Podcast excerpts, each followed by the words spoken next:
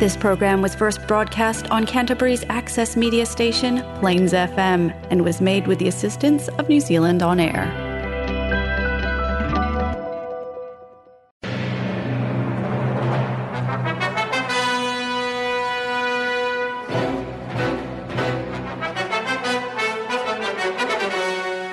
باقي من الزمن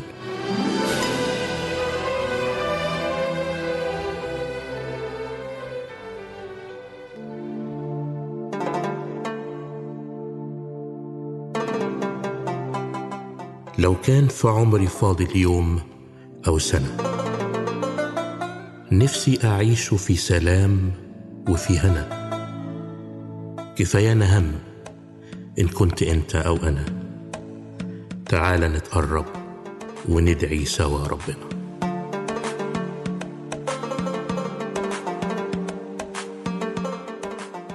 باقي من الزمن برنامج مسيحي باللغة العربية والفارسية. يعده ويقدمه بطرس مورجان. باقي من الزمن إبحار في قلب الزمن يأخذنا إلى بحار المعرفة الكتابية والروحية. فقرات ممتعة عظات ترانيم موضوعات تهمك ودراما إذاعية في باقي من الزمن. فابقى معنا.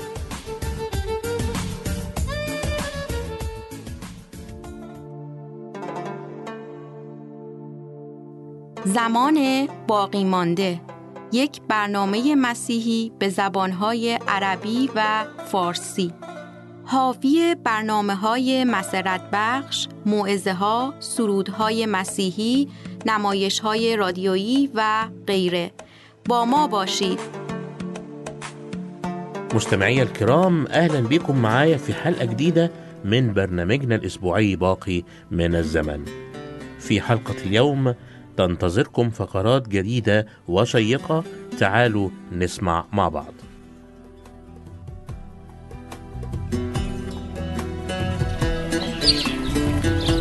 بينما كان فلاح فقير يعمل في حقله سمع صوت طفل يبكي ويصرخ طالبا المساعدة. ترك الفلاح أدواته وعمله على الفور وهرع بأقصى سرعة باتجاه الصوت فإذ به يرى طفلا صغيرا يرتجف من الخوف والرعب غارقا حتى وسطه في حفرة عميقة موحلة يتخبط داخلها. محاولا الخروج منها دون جدوى. لم يتردد الفلاح لحظة عن مساعدة الطفل وبعد جهد كبير تمكن من إخراجه من الحفرة وأنقاذه من موت محتم كان سيصيبه على الأقل نتيجة ذعره الشديد. وفي اليوم التالي توقفت عربة فخمة يقودها حصانان أمام حقل المزارع الفقير. وإذ برجل من طبقة النبلاء يقترب إليه مقدما نفسه على أنه والد الطفل الذي أنقذ الفلاح حياته بالأمس. أريد أن أكافئك على عملك وإنقاذك لطفلي. فاطلب ما شئت من المال وسأقدمه لك. لا ابدا لن أقبل أي مال. هكذا رد الفلاح. في تلك اللحظة خرج طفل صغير بثياب رثة من الكوخ الفقير الذي كان في الحقل. كان الطفل ابن ذلك الفلاح. هل هذا هو ابنك؟ سأله الرجل الغني. نعم أجابه الفلاح بابتسامة فخورة. حسنا اذا. سنعقد اتفاقية فيما بيننا. اسمح لي أن أساعد طفلك في تعليمه كما ساعدت أنت طفلي. سأتكفل بتعليمه وسأقدم له المستوى التعليمي نفسه الذي أقدمه لولدي. وإذا كانت أخلاقه حميدة مثل ابيه فمن المؤكد انه عندما سيكبر سيحقق شيئا عظيما يجعلنا نحن الاثنين فخورين به. وهذا ما حدث بالفعل. فقد تلقى ابن المزارع دروسه في أحسن المدارس حتى تخرج من كلية الطب المشهورة في مشفى القديسة ميري في لندن. إنه من أصبح فيما بعد معروفا في العالم بأسره باسم ألكسندر فليمينج مكتشف البنسلين. بعد مضي العديد من السنوات أصيب ابن الرجل الغني بمرض شديد في الرئتين والذي أنقذ حياته في تلك المرة. هو البنسلين. كان ذلك الرجل الغني هو اللورد راندولف تشرشل. أما ابنه فكان سير وينستون تشرشل رئيس وزراء إنجلترا خلال الحرب العالمية الثانية. صديقي لا يذهب شيئا عند الله سدى فكأس ماء بارد باسمه لا يضيع أجره. لقد قدمت أرملة صرفة صيدا كل ما كان لديها من حفنة دقيق ودهنة زيت لرجل الله إيليا فكافأها الرب بكوار دقيق لم يفرغ وكوز الزيت الذي لم ينقص حتى عاد المطر بعد سنوات وضمنت لها العناية الإلهية شبع هي وابنها في أحلك أوقات المجاعة.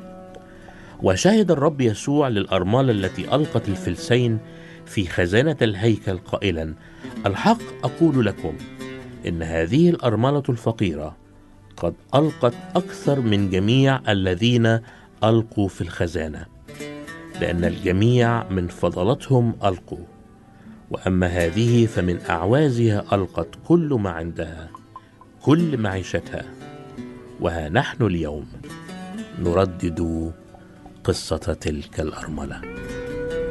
ما فارقنيش أبدا أبدا. إحسانك ده ما فارقنيش. من وأنا لسه في رحم الأم الرحمة شالتني وما سابتنيش. ما فارقنيش أبدا أبدا. إحسانك ده ما فارقنيش. من وأنا لسه رحم الأم الرحمة شالتني وما سابتنيش. مرة تعبت مرة تسند مرة تشدد وأنا وياك والمرات التانية ما بعد أرجع والقاك ما نسيتنيش. مرة تعبت مرة تسند مرة تشدد وأنا وياك والمرات التانية ما بعد أرجع وألقاك. ما نسيتنيش ما فارقنيش ابدا ابدا. إحسانك ده ما فارقنيش ما فارقنيش ابدا ابدا. إحسانك ما فارقنيش من وأنا لسه في رحم الأم. الرحمة شالتني وما سابتنيش ما فارقنيش ابدا ابدا. احسانك ده ما فارقنيش من وأنا لسه في رحم الأم. الرحمة شالتني وما سابتنيش واما بلاقي النفس انهارت تحت رحاية شك ودين والنوم هارب مني أطالب قلبك واصرخ ما تسيبنيش. واما بلاقي النفس انهارت تحت رحاية شك ودين والنوم هارب مني أطالب قلبك واصرخ ما تسيبنيش ما فارقنيش. أبدا أبدا إحسانك ده ما فارقنيش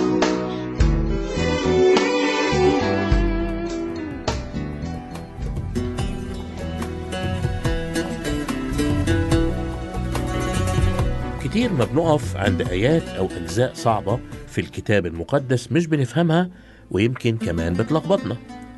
وفي بعض الناس بيستغلوا الآيات أو الأجزاء دي إما لشن حرب على الكتاب المقدس أو على أولاد الله. بقول للي متلخبط أو للي مش فاهم وكمان بقول للي بيشكك أو يهاجم تعالوا نفهم صح. في فقرة تعالوا نفهم صح تعالوا نعرف ليه السيد المسيح قال لمريم بعد أن رأته عند القبر بعد قيامته لا تلمسيني لأني لم أصعد بعد إلى أبي. تعالوا نفهم صح. هنا معنى لا تلمسيني يعني ما تتعلقيش بيا. مش don't touch me كده؟ لا. ده واحدة لقت واحد عزيز عليها وغالي ولسه دفناه من يومين لقيته صاحي قدامها. تعمل فيه إيه؟ تكلبش فيه وتمسك فيه ومش هسيبك أنا النهارده. فبقول لها لا ما, ما, تعطلينيش ما تتعلقيش فيا وتعطليني. ده أنا مجهز لك إرسالية عظيمة. تكوني أنت أول واحدة تروحي تبشري إخواتي بقيامتي. علاقتي بيكم من النهارده مش هتبقى علاقة مادية فيها سمع ورؤية وتلامس جسدي. لا علاقتي من النهارده بيكم هتبقى علاقة روحية. من خلال الروح القدس اللي لما أصعد لأبي هأرسله ليعيش معاكم. يعلمكم يفكركم يحميكم يرشدكم. أنا لسه ما صعدتش للآب. وزي ما بقول بولس الرسول إن كنا قد عرفنا المسيح بالجسد أما الآن فلا نعرفه بعد. لكن سماحه لتوما إنه يجي يلمسه لأن توما كان شاكك. يقول لك ابدا مش ممكن يكون قام أنا مش هصدق إلا حطيت ايديا مكان المسامير ومكان الحربه فعشان يزيل الشك منه ده قال له تعالى يا سيدي حط إيديك والآخر توما لا حط ولا عمل ده سجد على طول وقال له ربي وإلهي.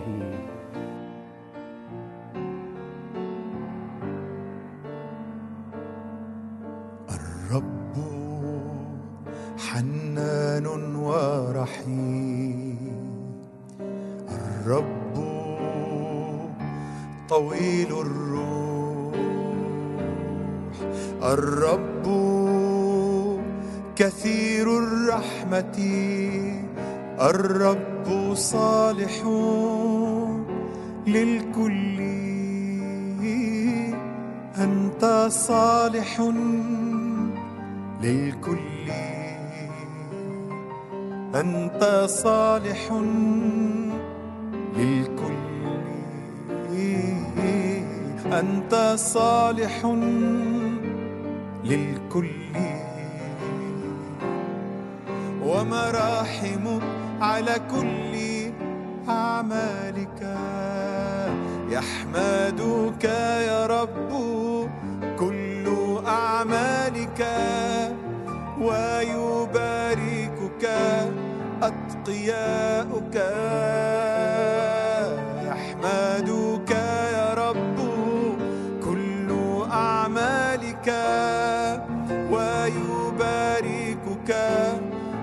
أتقياؤك بمجد ملكك ينطقون بجبروتك يتكلمون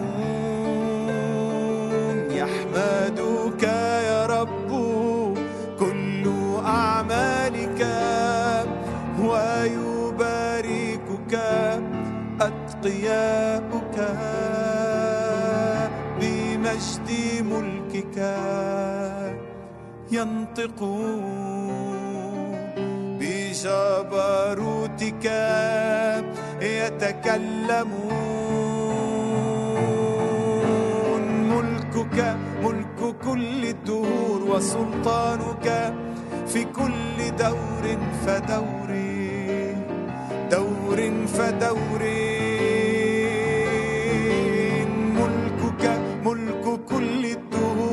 وسلطانك في كل دور فدور دور فدور. أنت صالح للكل. أنت صالح للكل.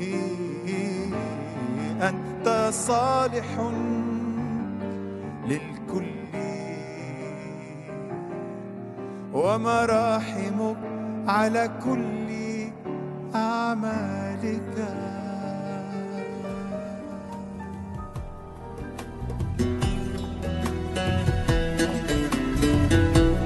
أخطر شيء في الجيش هو التمرد على أوامر القائد. مأساة. وأول درس نتعلمه في الجيش هو الطاعة أتذكر كويس قوي الصول محمود وأنا في مركز التدريب وكنا في شهر أغسطس وكان يوقفنا في الشمس. خمس ساعات صفا وانتباه صفا وانتباه صفا وانتباه. ففي مرة حبيت أتفلسف عليه. قلت له حضرة الصول إحنا كلنا دكاترة. ممكن تستفيدوا مننا؟ ممكن نعمل أي حاجة نافعة للبلد؟ صفا وانتباه صفا وانتباه طول اليوم ملهاش لازمة. مش هت- مش هتساعد البلد في حاجة. خلونا نعمل حاجة مفيدة. لكن رده كان حكيم. قال لي مش المطلوب إنك تعمل حاجة مفيدة. المطلوب إنك تتحول إلى جندي مطيع. بينفذ الأوامر. ده الجيش. اللي عايزين يخدموا الرب. اللي عايزين يكونوا في المعركة المقدسة دي. عليهم يعرفوا قداسة وطاعة. وبدون قداسة وبدون طاعة.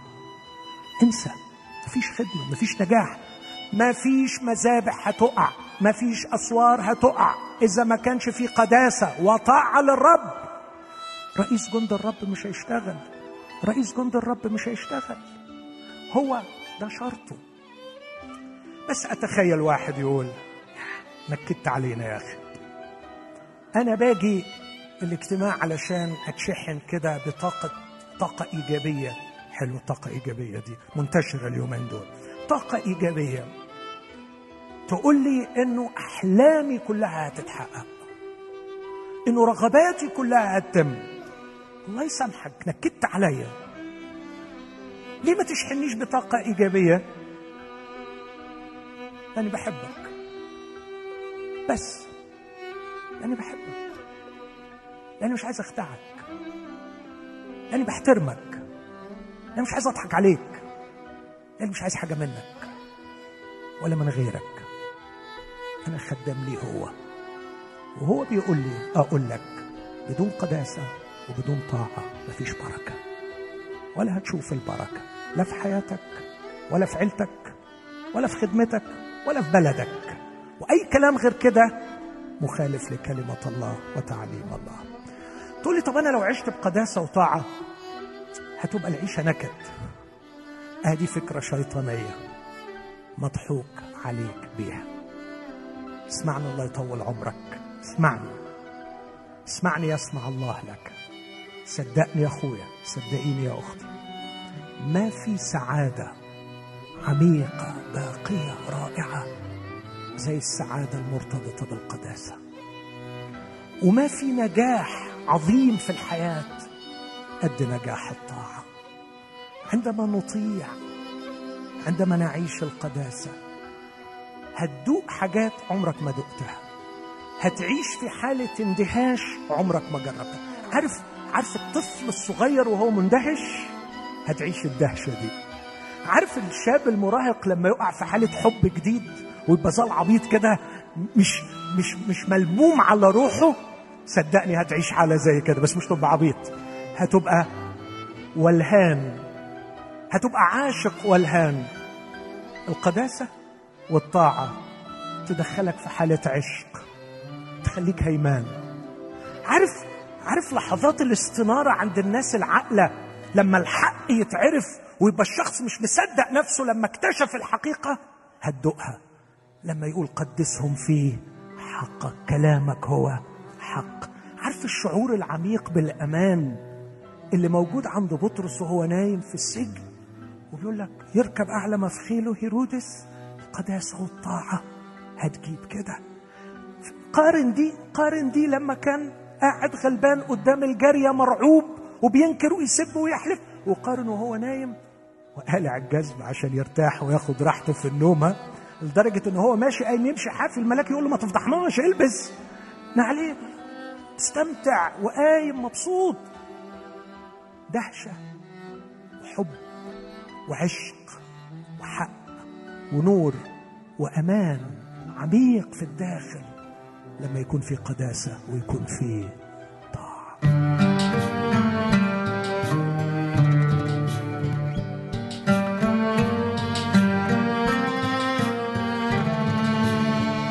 أنا محتاج لمسة روحك تغيرني أنا محتاج يسوع دمك يطهرني.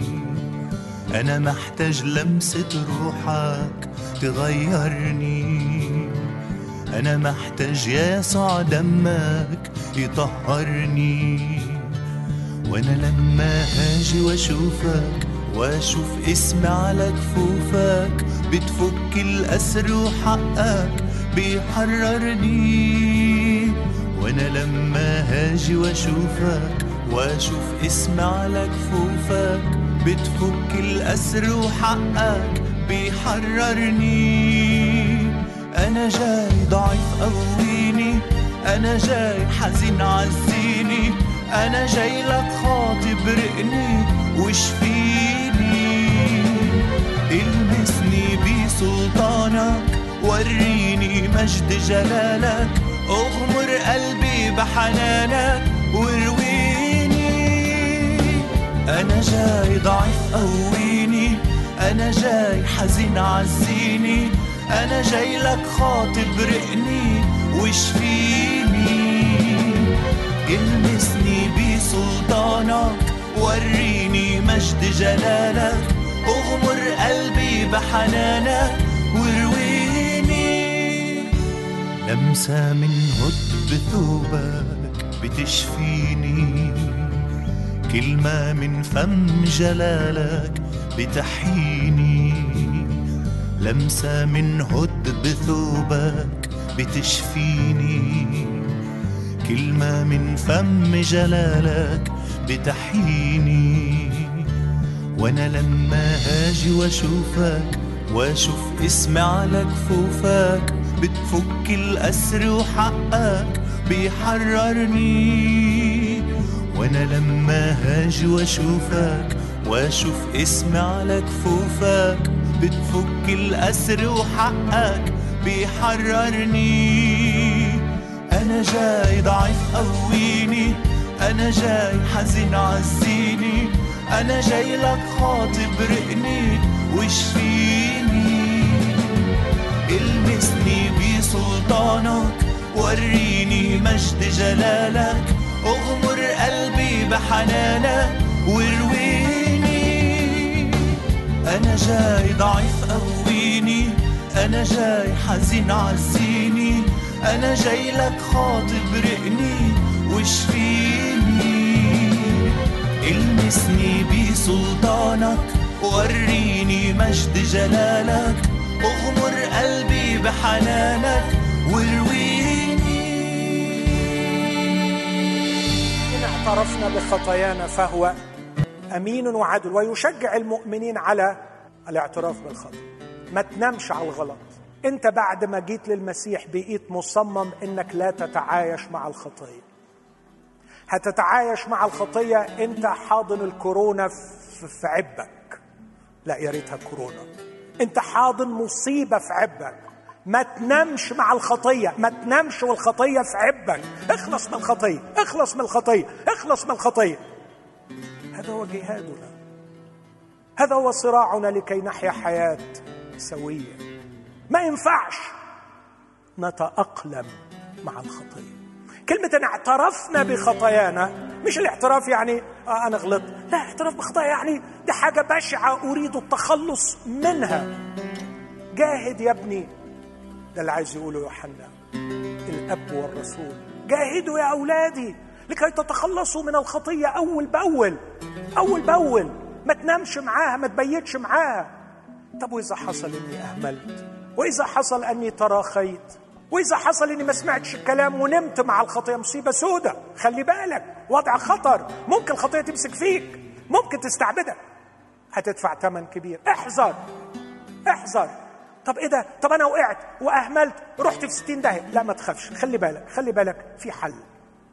يا أولادي أكتب إليكم هذا لكي لا تخطئوا. بس إذا ترخيت وأخطأت لا تسقط في اليأس. لا تعطي العدو فرصة أن يحطمك يائسا. في خبر رائع. إن أخطأ أحد فلنا شفيع. عند الآب. شفيع عند الآب. لاحظ قلبه ما اتغيرش هو مازال الآب ما بيقول شفيع عند الله لكن شفيع عند عند الآب. هيحل هيسوي القضية هيسويها.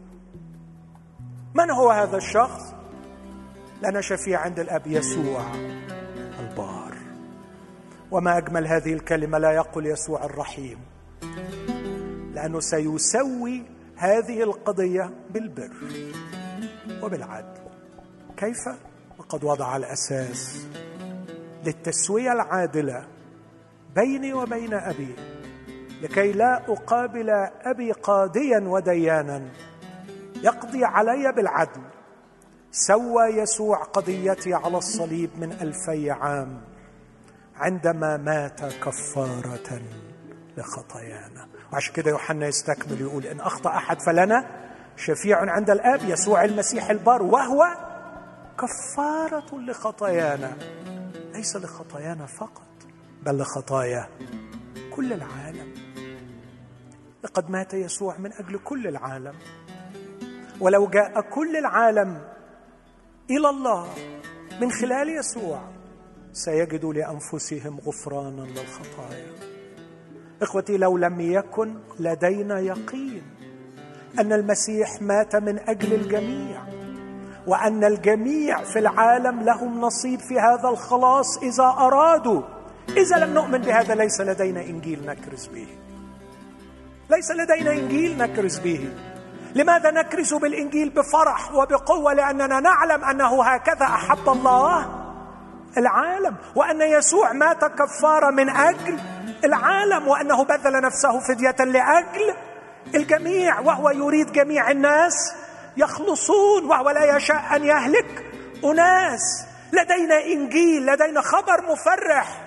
لأن يسوع كفارة تكفي العالم. إذا أراد العالم. لن أسقط في هوه اليأس. لأني أخطأت. لأن لي شفيع. مات من أجلي. وقدم كفارة كاملة. وأصلح بالبر وعلى أساس العدل قضيتي. يسوع المسيح البار وهو كفارة.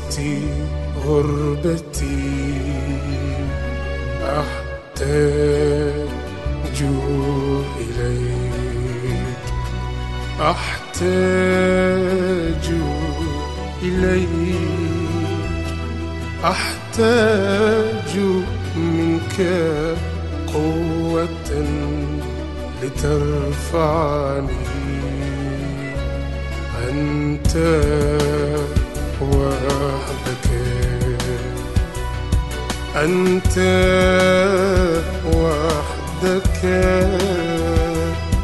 أنت تعين ضعفي وترحمني. يا سيدي إني أريد العمق فيك. فارويني وحيني إني أريد نور حبك يسطع في داخلي يا سيدي. إني أريد العمق فيك فارويني وحيني. أريد نور حبك يسطع في داخلي.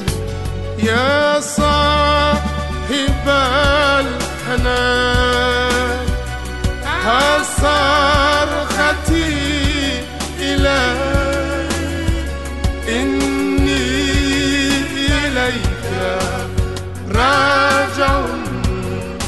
راجع إليك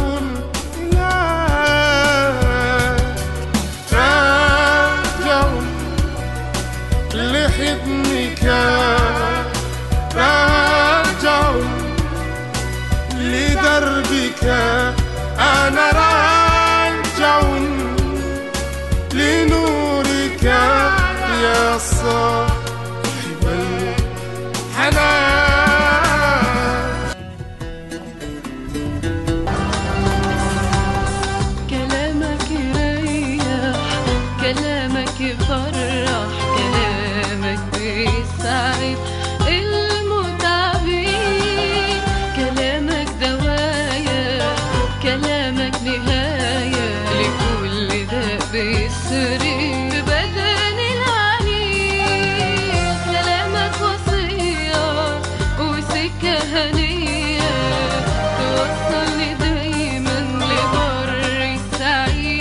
صديقي المستمع أهلا ومرحبا بك في رحلة جديدة مع أعظم كتاب. في حلقة اليوم سيكون لنا وقفة ثانية مع بولس الرسول في رحلته إلى روما. فابقى معي صديقي المستمع خلال رحلة اليوم.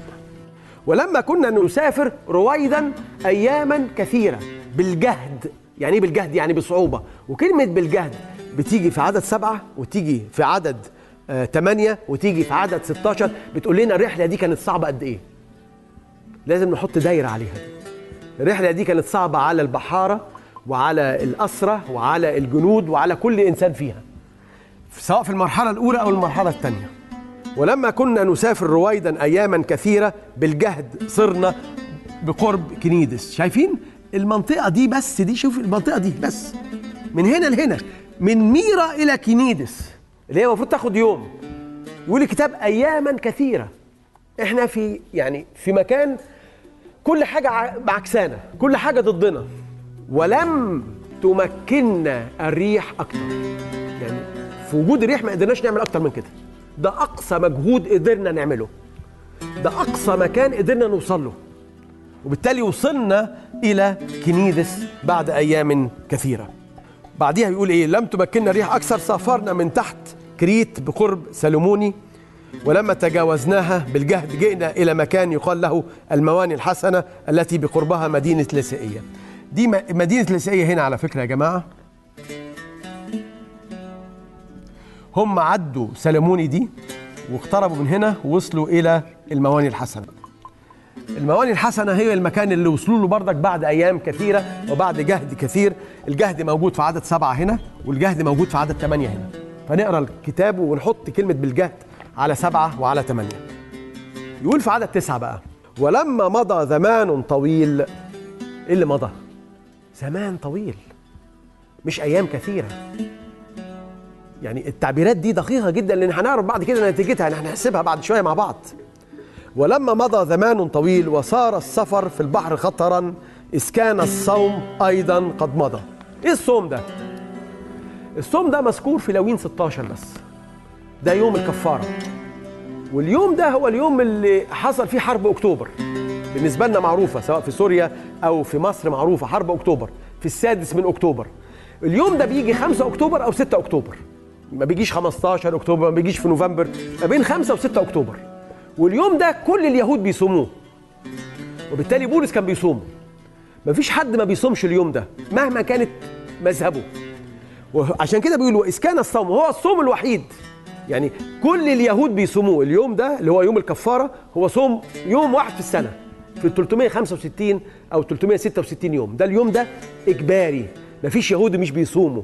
ونرجع طبعا عشان نعرف تفاصيل أكتر عنه. في لويين 16 من عدد 29 ل 34 في خمس ست أعداد بيشرحوا لنا يوم الكفارة ده. لكن إذ كان الصوم أيضا قد مضى. جعل بولس ينذرهم. ده أول تدخل لبولس في الرحلة. بولس هيتدخل ثلاث أربع مرات في الرحلة وهو أسير.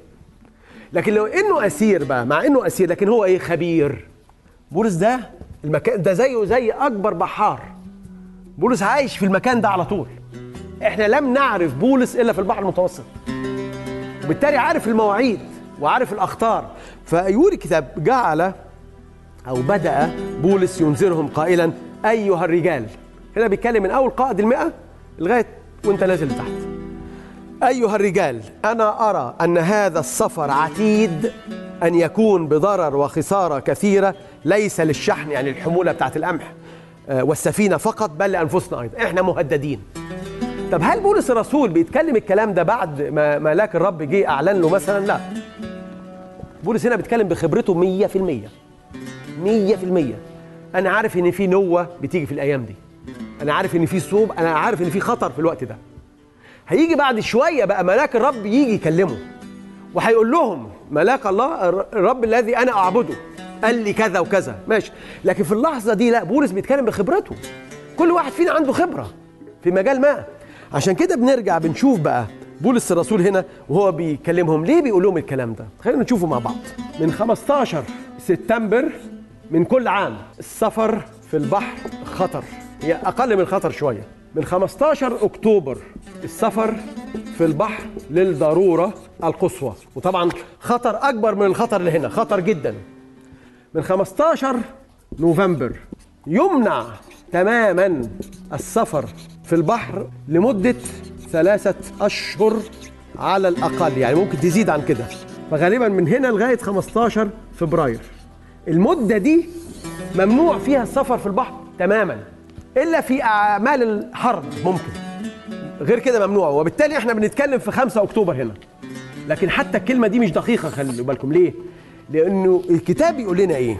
إذ كان الصوم أيضا قد مضى. يعني بعد 5 أكتوبر يمكن 10 أكتوبر يمكن 15 أكتوبر بولس تدخل وقال لهم السفر مش ضروري. السفر مش ضروري. لأن يوم الكفارة عدى. لأن 5 أكتوبر عدت. نستكمل رحلتنا بعد الفاصل.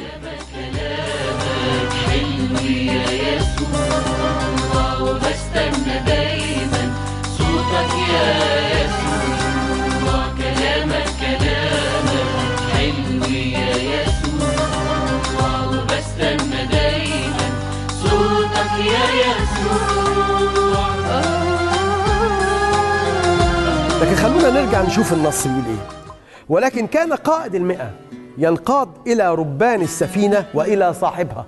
طبعا غالبا صاحب السفينة ما بيسافرش في السفينة الوكيل بتاعه. يعني كأن قائد المئة ده عمل لجنة ثلاثية جوه السفينة بعد ما بولس أنظرهم وقعدوا الثلاثة وقائد المئة هو اللي هياخد القرار لأنه هو أهم شخصية فقائد المئة انقاد ارتاح لرأي ربان السفينة الراجل كبير الملاحين بقى. الراجل اللي بيقول له لا مفيش خطر. وإلى صاحبها أكثر مما إلى قول بولس. يعني هو راجل وزن ال ال ال الرأيين وأخذ برأي واحد اللي هو آه، ربان السفينة وصاحب السفينة اللي طبعا عايز يوصل بسرعة إلى آه، المكان بتاعه. ولأن المينا المينا دي اللي هي المواني الحسنة دي لأن المينا لم يكن موقعها صالحا للمشتى. يعني صعب نعدي كل الوقت ده من كل آه، الشتاء ده نقضيه في مكان مفتوح.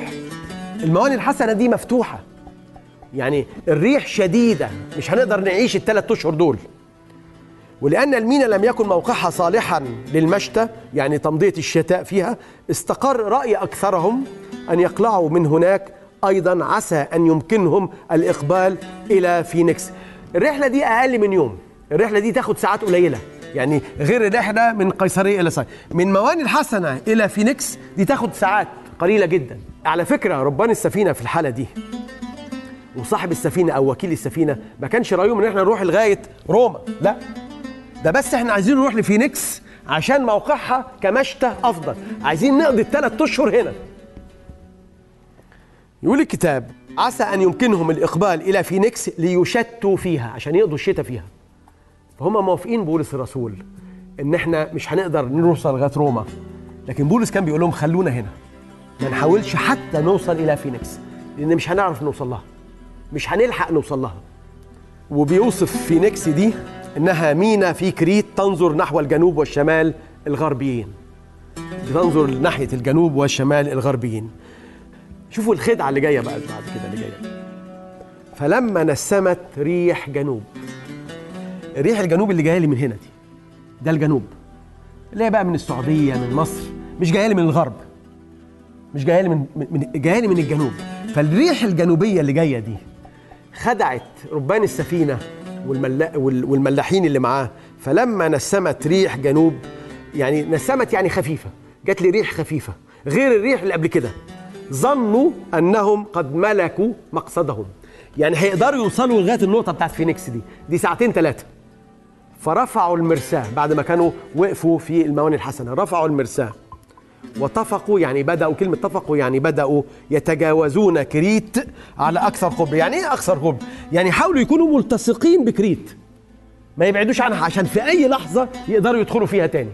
يعني حاولوا يكونوا على قد ما يقدروا قريبين من الجزيرة مش بعيد عنها قادرين يشوفوها مش بعيد عنها.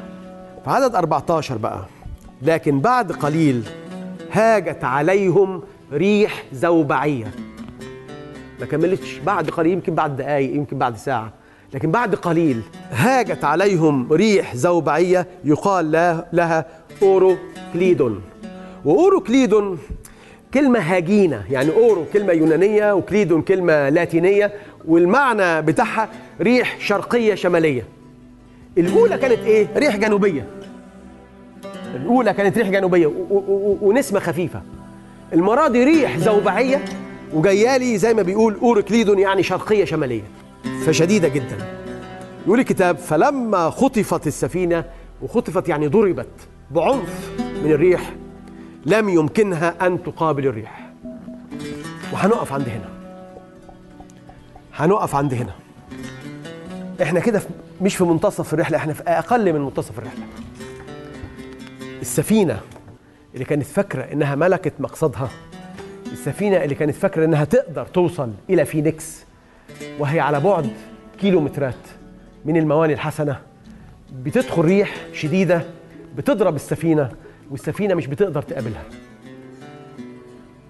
أنا حست يعني هنتظر معاكم الجزء الثاني من الرحلة دي عشان نشوف إزاي الرحلة دي كملت. ده إحنا لسه في بدايتها. الرحلة حقيقية هتبتدي من دلوقتي. الصعوبة بتاعت الرحلة هتبتدي دلوقتي.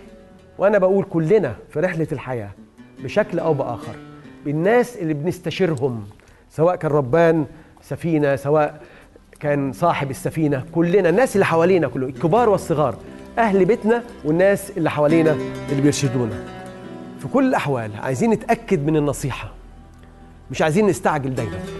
عايزين نتأكد إن الخبرة اللي بتكلمنا واللي كان بولس بيكلم بيها بولس ما كانش عنده قصد إنه يعطل السفينة عشان ما يروحش روما لا. بولس ما كانش عنده مصلحة لكده بولس بيتكلم بإخلاص. كان بينذرهم بقوة مع إنه أسير. وبولس من هنا بيعلمني بقى إزاي أقدم النصيحة بتاعتي. أوقات بقوة طالما في ضرر وفي خطر على روح الناس اللي أنا بكلمها دي. في ناس حوالينا هتموت وفي ناس بتموت ومحتاجة كلمة. كلمة مليانة بالمحبة والحزم أيضا. أشكركم وإلى اللقاء في الجزء الثاني من هذه الرحلة إلى روما. وإلى هنا نأتي صديقي المستمع إلى نهاية رحلة اليوم. نستكمل معا رحلتنا في الأسبوع المقبل بمشيئة الرب. فإلى أن نلتقي أستودعكم في رعاية الرب. ومن الشعر المسيحي اخترت لك صديقي المستمع هذه القصيدة فاستمتعوا بها. أحبك يا رب في خلوتي. تناجي فؤادي بعمق الكلم. أحبك يا رب في ضيقتي ووقت احتياجي ووقت الألم. أحبك يا رب في توبتي ووقت البكاء ووقت الندم. أحبك يا رب وقت الرخاء وأيضا أحبك وقت العدم. أحبك والقصر يبنى لأجلي. وأيضا إذا ما هواه انهدم أحبك قلبا يضمد جرحي. وأفرح حين رآه التأم.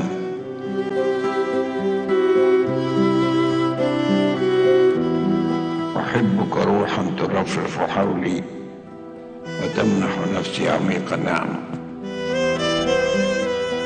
وبهذا نأتي صديقي المجتمع إلى نهاية الفقرات باللغة العربية وسنستكمل البرنامج باللغة الفارسية.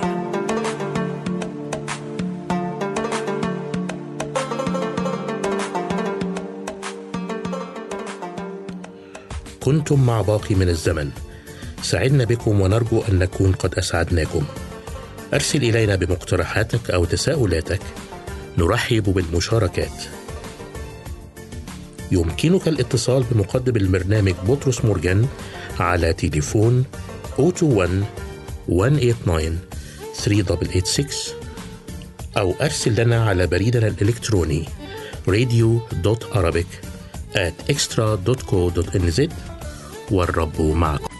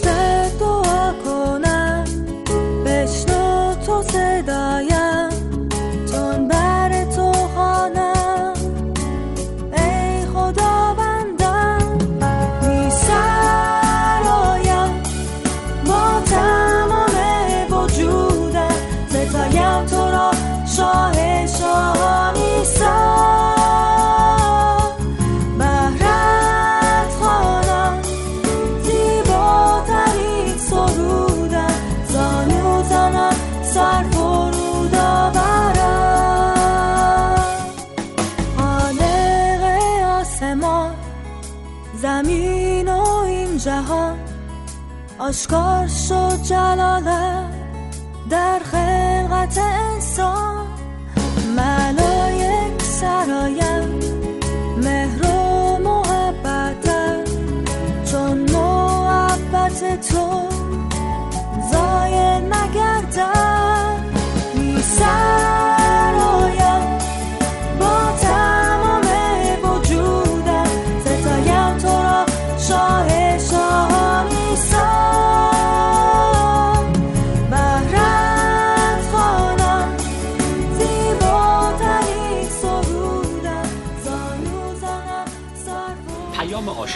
خدا امروز برای من و تو. از 23 ومین کتاب عهد عتیق اشعیای نبی چی می‌تونه باشه؟ لری کرب نویسنده کتاب 66 نامه عاشقانه با این جمله خلاصه می‌کنه. پیام اشعیا رو برای زندگی امروز من و تو. اول مجازات و داوری و بعد آغوش پدرانه خدا. اول مجازات و داوری و بعد آغوش پدرانه خدا. قبل از اینکه منظور لری کرب رو باز کنیم از این پیام مهم در کتاب اشعیا می‌خوام با همدیگه یه مروری داشته باشیم. از این سفری که ماها پیش با هم شروع کردیم در عهد عتیق. ما تا حالا با هم دو قسمت از کتاب های عهد عتیق رو پشت سر گذاشتیم. کتاب های تاریخ قوم اسرائیل و کتاب های ادبیات حکمت تورات رو. و توی این تاریخ قوم اسرائیل اگر با خودمون صادق باشیم می‌بینیم که خیلی از این اتفاقاتی که قوم اسرائیل تجربه کرد انعکاس دهنده حقایق زندگی من و توه. خیلی وقتا مثل قوم اسرائیل من و تو واقعا دنبال خدا نیستیم. دنبال برکت های خدا هستیم. دنبال منفعت های خدا هستیم. دنبال این هستیم که خدا ما رو از خطر حفظ کنه. خدا ما رو برکت بده. خدا به ما پیروزی بده. موفقیت بده. شادی بده. و وقتی هم که نمیده خیلی وقتا ازش ناامید میشیم رومون رو بر میگردونیم از خدا و خیلی وقتا رابطه ما یک رابطه استفاده ابزاری هست از خدا. میگیم اگر خدا منو دوست داره باید هر چی که می‌خوام بهم بده. ولی حالا وارد قسمت سوم عهد عتیق میشیم و از طریق این انبیای عهد عتیق خدا داره یک پیام های خیلی مهم و عمیقتری هم به قوم اسرائیل میده و هم امروز به من و تو. که بالاترین ارجحیت خدا هدف و نقشه خدا قدوسیت من و توه. خیلی وقتا ما پیام های داوری و مجازات رو در انبیا می‌بینیم چون خدا می‌خواد ما با واقعیت گناه درون خودمون اول روبرو شیم. واقعا توبه بکنیم واقعا توکل و اتکای ما به خدا باشه. اون و قدوسیت اون و نقشه های اون رو اول بذاریم تو زندگی. نه اینکه از خدا بخوایم استفاده کنیم برای اینکه من به آرزوهام برسم. باش قهر می‌کنیم وقتی جواب دعا رو دریافت نمی کنیم قربون صدقش میریم وقتی که منفعتاش رو تجربه می‌کنیم. و رابطمون یک رابطه خیلی بچگانه و سطحی میمونه. مثل یه بچه کوچیک که فکر می‌کنه اگر بابا مامانش دوستش دارن فقط باید بهش شکلات و شیرینی بدن.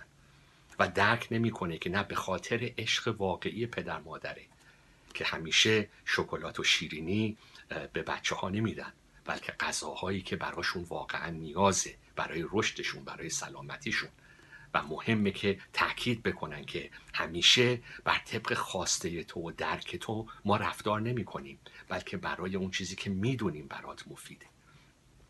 این حقیقتیه که خدا می‌خواد ما با واقعیت عشقش روبرو بشیم. که عمیقترین حقیقت عشق خدا اینه که من و تو درک کنیم. که چقدر شرایط درونی ما خرابه. چقدر مهمترین مشکل ما تو زندگی گناه قلب خودمونه. و چقدر برای خدا مهمه که ما با این گناه روبرو بشیم. ما توبه بکنیم بخشش خدا رو دریافت کنیم و قدوسیت خدا رو تو زندگی دنبال کنیم. هر روز به طرف شباهت مسیح تو زندگی در. این پیام انبیا هست که حالا اشعیا به طور خیلی زیبا در 66 فصل کتابش برای ما مطرح می‌کنه. لری کراب خیلی زیبا میگه که اگر بخوایم اشعیا رو پیام اشعیا رو خلاصه بکنیم باید به سه کلمه توجه بکنیم. سه تا از سه کلمه ای که داره پیام اشعیا رو برای من و تو امروز به راحتی به سادگی انتقال میده. داوری تسلی و امید. داوری تسلی و امید. فصل یک تا فصل سی و نه اشعیا صحبت داوری قوم اسرائیله. خدا می‌خواد من و تو روبرو بشیم با واقعیت گناه در درون زندگیمون. همونطوری که اشعیا اعتراف کرد که شخصی گناهکار با لبهای ناپاک برای خدا مهمترین چیز اینه که من بجنگم با ناپاکی. گناه در زندگی خودم. برای پاکی بیشتر ارزش قائل بشم تا برای آسایش راحتی و شادی و موفقیت. قدوسیت واقعی هست که به من کمک می‌کنه که در محبت واقعی به خدا و به همسایه رشد کنم. قدوسیت هست که به من کمک می‌کنه زندگی حکیمانه داشته باشم. وقتی اعتراف می‌کنیم که من اونطوری که باید و شاید نه خدا رو دوست دارم نه همسایه رو مثل خویش اون موقع است که داریم در فروتنی و توبه با واقعیت شکستگی و گناه خودمون روبرو میشیم. اون موقع است که اعتراف می‌کنیم که حقی نداریم روی خدا. از خدا طلبکار نیستیم خدا هم به ما بدهکار نیست. هر چی که هست فیض و فیض خداست. پس داوری خدا مجازات خدا روی گناهان ما قسمت مهمی از پیام اشعیاست. ولی با ناامیدی داستان تموم نمیشه. بلکه از فصل چهل تا فصل پنجاه و پنج صحبت تسلیه صحبت بخشش گناهانه. و حالا این حقیقت بزرگ اشعیا اینه که مجازات اصلی رو روی ما خدا نمیاره که ما نابود شیم بلکه مجازات اصلی رو خادمی وفادار و رنج کشیده تحمل می‌کنه که من و تو آغوش خدا و بخشش خدا رو تجربه بکنیم. بله خدا مجازات می‌کنه گناه رو. ولی اون مجازات رو روی پسر خودش مسیح روی صلیب تموم کرده که من و تو نابود نشیم و مجازات نشیم. بهای گناه رو خودش پرداخت کرده. این پیام تسلی اشعیاست. چه برای قوم اسرائیل چه برای من و تو. و اشعیا 53 یکی از زیباترین و واضحترین حقایق کار عیسی مسیح روی صلیب برای من و تو هستش. پس اول مجازات و داوری بعد تسلی بخشش گناهان و بعد امید امید واقعی. خدا برای آینده من و تو برای ابدیت من و تو نقشه داره. خدا ما رو رها نکرده. خدا ما رو به حال خودمون نگذاشته. توی مجازات و داوری ها فکر نکنیم که خدا بی تفاوته. نه. خدا گناه ما رو توجیه نمی‌کنه سرپوش نمی‌ذاره بلکه خدا می‌خواد ما با فروتنی بپذیریم شکستگی و گناه خودمون رو. با با تمام وجودمون بچسبیم به نجات ما در مسیح به کار کار پرفیض خدا روی صلیب برای ما. و بعد حالا با امید بلند شیم. نه امید به خودمون. بلکه با امید و شادی واقعی به این خدایی که حالا ما رو می‌خواد به آغوش پدرانه خود بگیره و وعده داده که تا ابد ما رو رها نمی‌کنه. داوری تسلی و امید. این پیام عاشقانه اشعیاس برای زندگی من و تو. آمین که در طول این هفته در طول هر روز این هفته قدم برداریم در صداقت و فروتنی توبه بچسبیم به بخشش فیض و تسلی مسیح و با امید و شادی علی‌رغم تمام سختی ها و مشکلات زندگی با امید و شادی برای اون ابدیتی که خدا در نظر داره در این زندگی و دنیا جلو با ما باشید در زمان باقی مانده. ما از توجه شما سپاس گذاریم پیشنهادات یا پرسش های خود را برای ما ارسال نمایید. ما از مشارکت شما استقبال می کنیم راه های تماس با ما 0 21 189 38 86 radio.arabic at برکت خدا بر شما عزیزان باد.